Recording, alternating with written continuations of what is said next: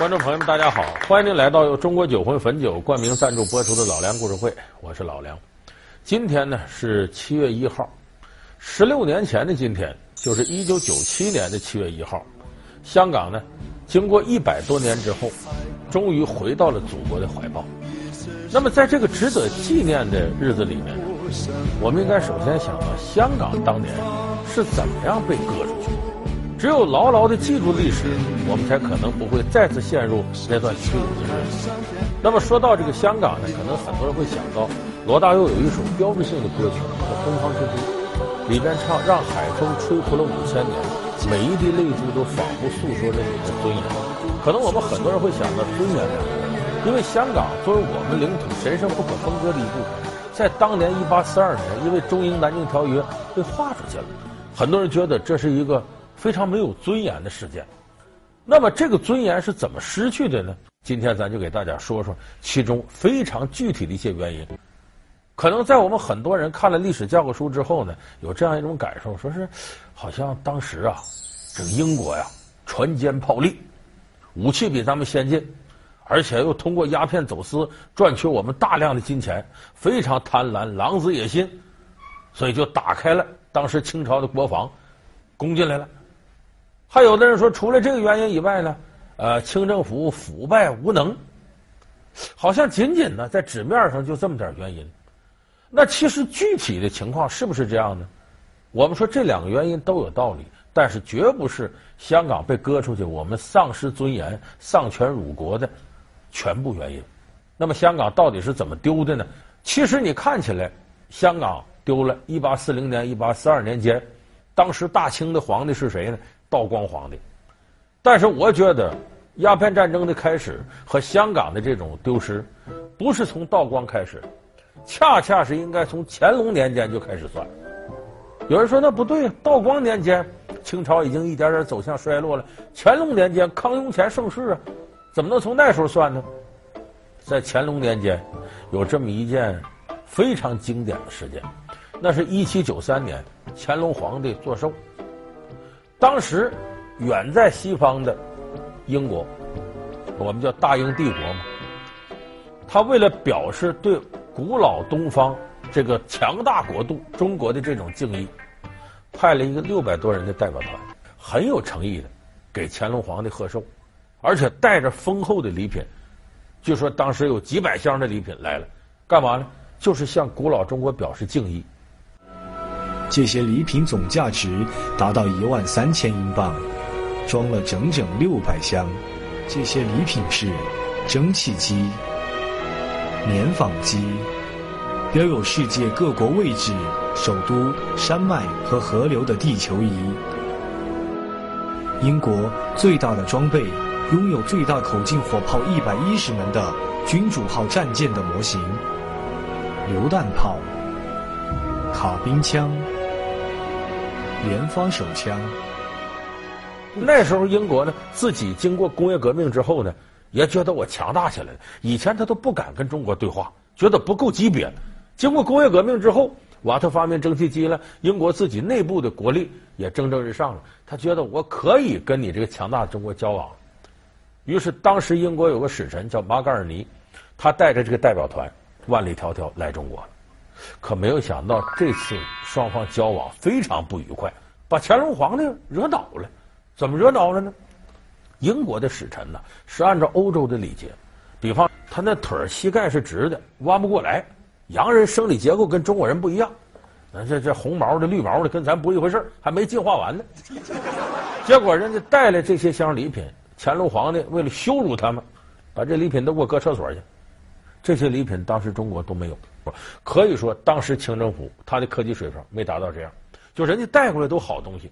本来这是东西方文明啊一次非常好的会晤。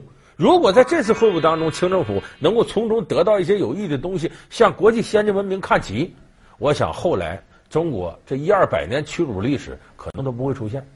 可是自大封闭的清政府，当时就错过了这样的机会。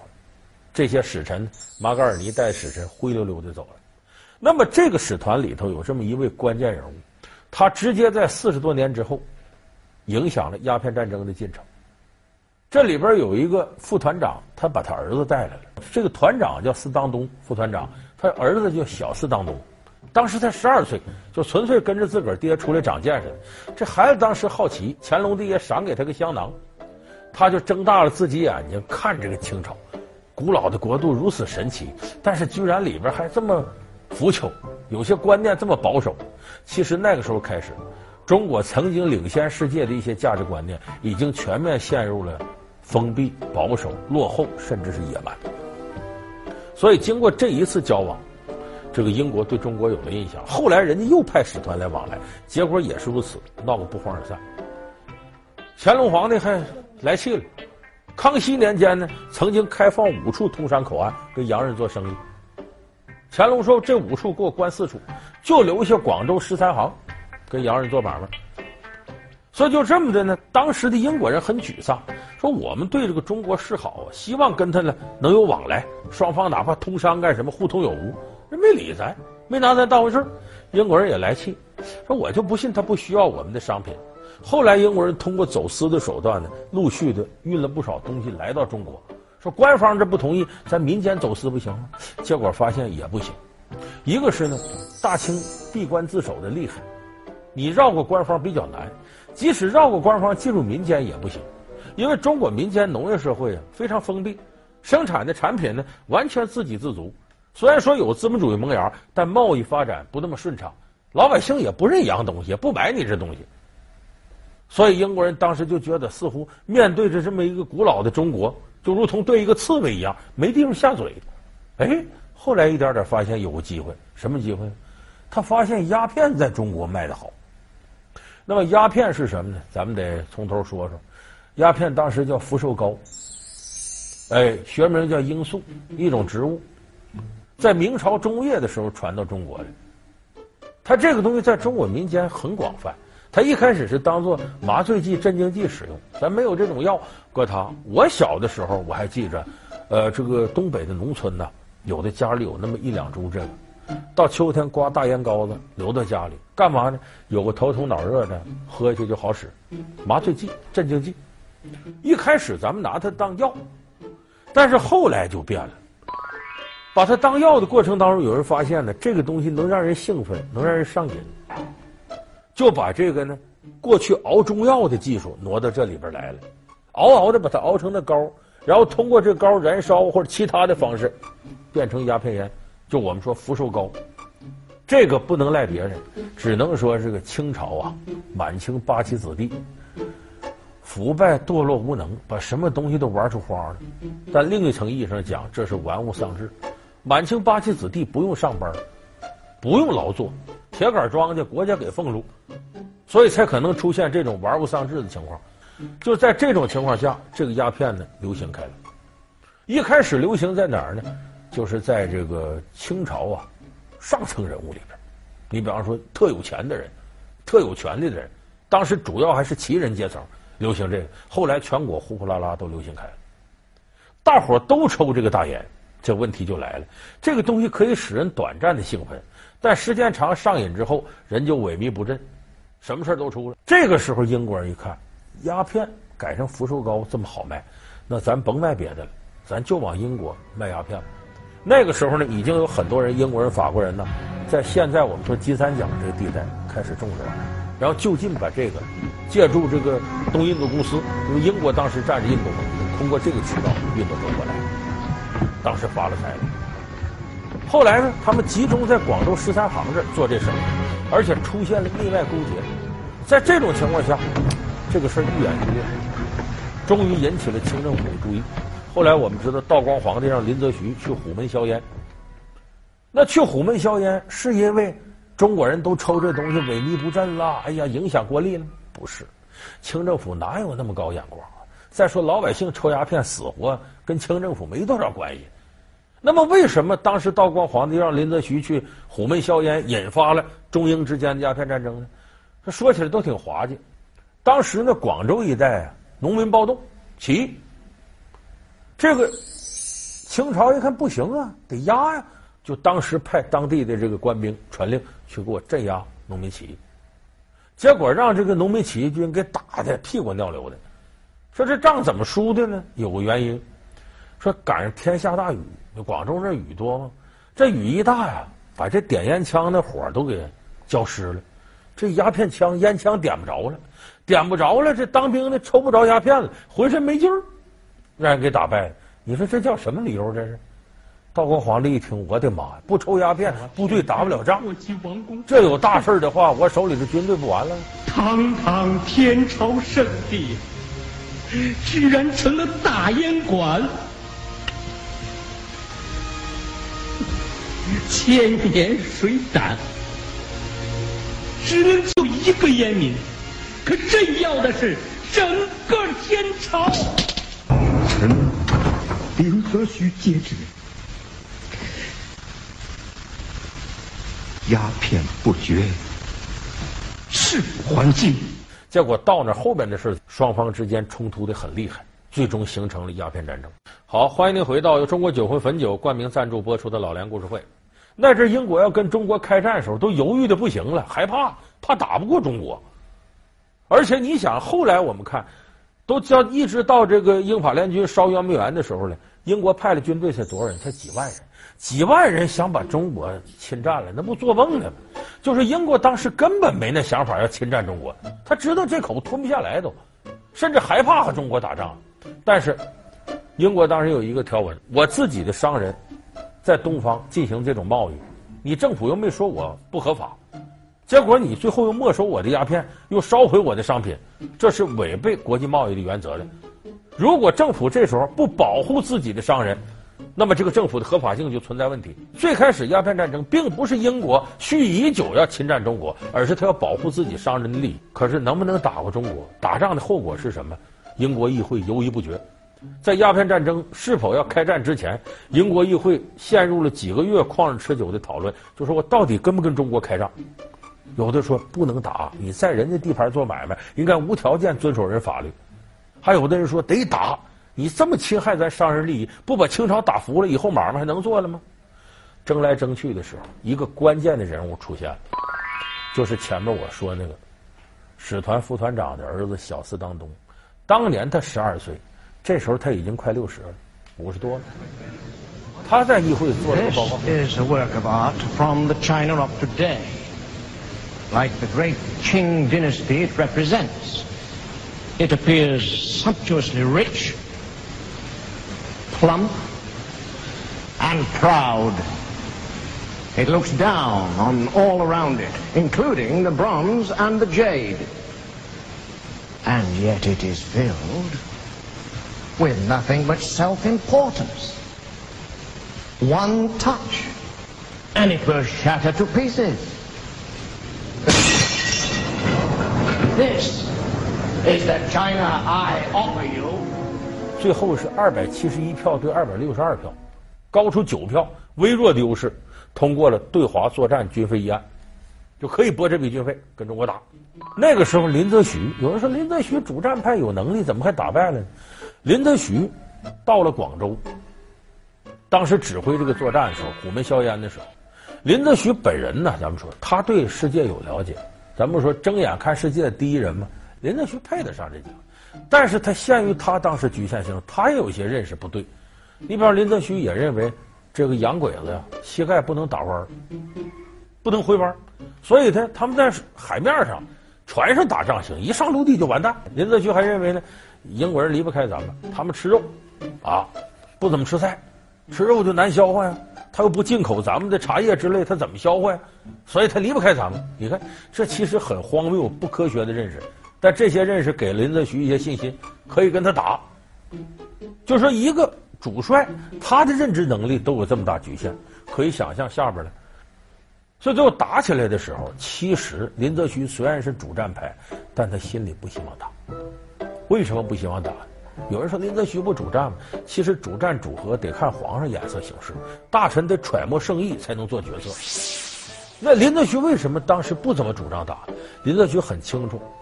打不过英国军队，因为他这些年来，林则徐一直抓军事，他看到了双方，尤其是海面力量的对比。当年呢，他在江浙一带任职的时候呢，英国曾经派出了一艘说军舰还顾不上，侦察船，一直顺着广州这儿呢，沿海而上，到了江浙一带，其实就是侦察来了。那么我们的海域让他的船随便来还了得？道光皇说：“赶紧给我把撵走，不行给抓住惩罚。”那时林则徐就知道咱们的船追不上人，马力和船上的火力全不行，眼睁睁看着人家潇洒的离开了。那没办法，为了维护皇帝自尊心，还上报我们已经把他撵走了。过去那皇上挺可怜，他听不着实话。他要爱慕虚荣的话，大臣专挑好听的说。明明仗打的输的稀里哗啦，伤亡惨重，都说我军伤亡什么什么，但是对方伤亡更惨重，把对方撵哪哪哪去了，就天天跟皇上撒谎。所以道光皇帝总听着撒谎这些事，信心爆棚，打他们。林则徐知道的。林则徐也知道有过几次啊，双方的火力侦察的时候，就是清朝这在这炮台上军队啪啪往外打，打不着人，人家啪一炮射出，打不着。你别跑，怎么回事？大帅，我们的炮够不到他们啊！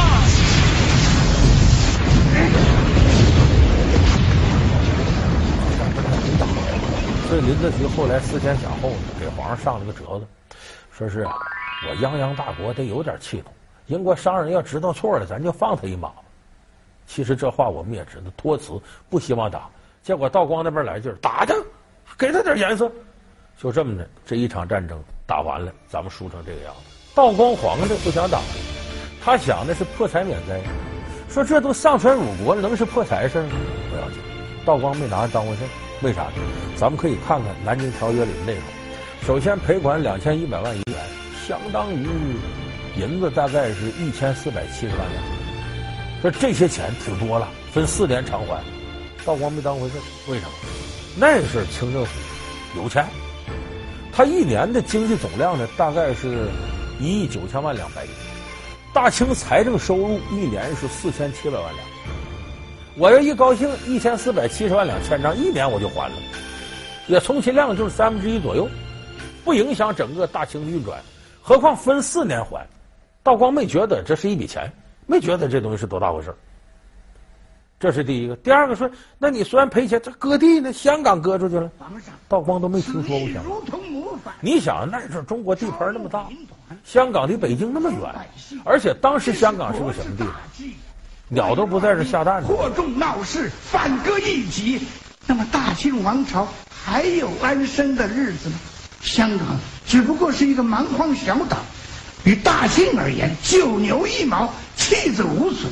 皇上，如果说用香港来换取内地的平安，实乃朝廷幸事。皇上，大清开国二百年来，只有开疆扩土、牧马千山，何曾有过割地赔款、丧权辱国？香港之离开。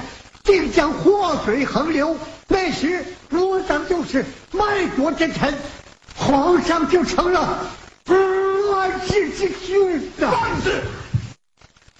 皇上，道光听都没听说，一说这么屁大点地方割出去，说给给给给给他，要这干嘛？所以他也没拿割地这事儿当回事。至于你说后边开放通商口岸，那康熙爷当年就开放了，再回来不一样吗？说关税那怎么着，咱们不得商量呢吗？这着急，就这些条件，道光都认为没啥。我何必费那劲再接着打仗呢？因为道光有块心病，怕一旦这块打起来了，他内部不稳当。因为当时又有白莲教起义，又什么啥的，真要内部闹起来，他皇上做不成了。所以他也有顾忌，就这么干脆吧，我就息事宁人，花俩钱得了，把事平过去了。可是，在谈判过程当中，说这些条件皇上都答应了，这谈判应该很顺利吧？不顺利。三个议和大臣最后跟英国代表差点没打起来，吵半天了。说这三大臣可真有爱国气节，不是？他探讨的这个环节不是割地赔款这些，是个无关紧要的环节。中英南京条约的第十一条，这条是什么呢？人家提出来，说今后啊，咱们两个国家再往来，无论是贸易、政治谈判，咱们是国与国的平等。人家为什么提这个呢？因为以前呢。英国来谈判来呢，跟中国，中国什么态度呢？清政府是，你是蛮夷之国，甚至是我的属国，你见天朝上国了，我是以上对下和你谈判。英国人说这不行了，今后咱们得平等。人家提的很合理，哎，就这条道光皇帝接受不了了。我虽然输给你了，我也是你爸爸。你看这横的，就你再见我依然是以下对上。就在这条上，双方争的不可开交，最后勉勉强强达成协议。所以今天呢，我们把这个香港割出去的之前这段事儿，给大伙儿做了相对细致的这个描述。这里边有好多地方是我们自己做的不够好，那种盲目自大的情绪，绝不仅仅是皇上，从皇上到大臣，甚至到下边普通老百姓，都觉得你英国人有什么了不？你比我们怎么怎么着？就是在这种愚昧落后意识、不科学观念的支持之下，我们才如此轻看世界的文明。这其中啊，中国人这种虚荣、要面子。色厉内荏、极端的消费主义，我可以说一直到现在，在很多中国人身上都存在。就是我们虽然讲的是这个前几个世纪的事情，可是对眼下的中国依然具有警示作用。大家永远记住一句话：你在国际上的强弱与否，取决于你自己的实力。那个面子是人家给的，脸他可是自个儿丢的。好，感谢您收看这期由中国酒魂汾酒冠名赞助播出的《老梁故事会》，我们下期节目再见。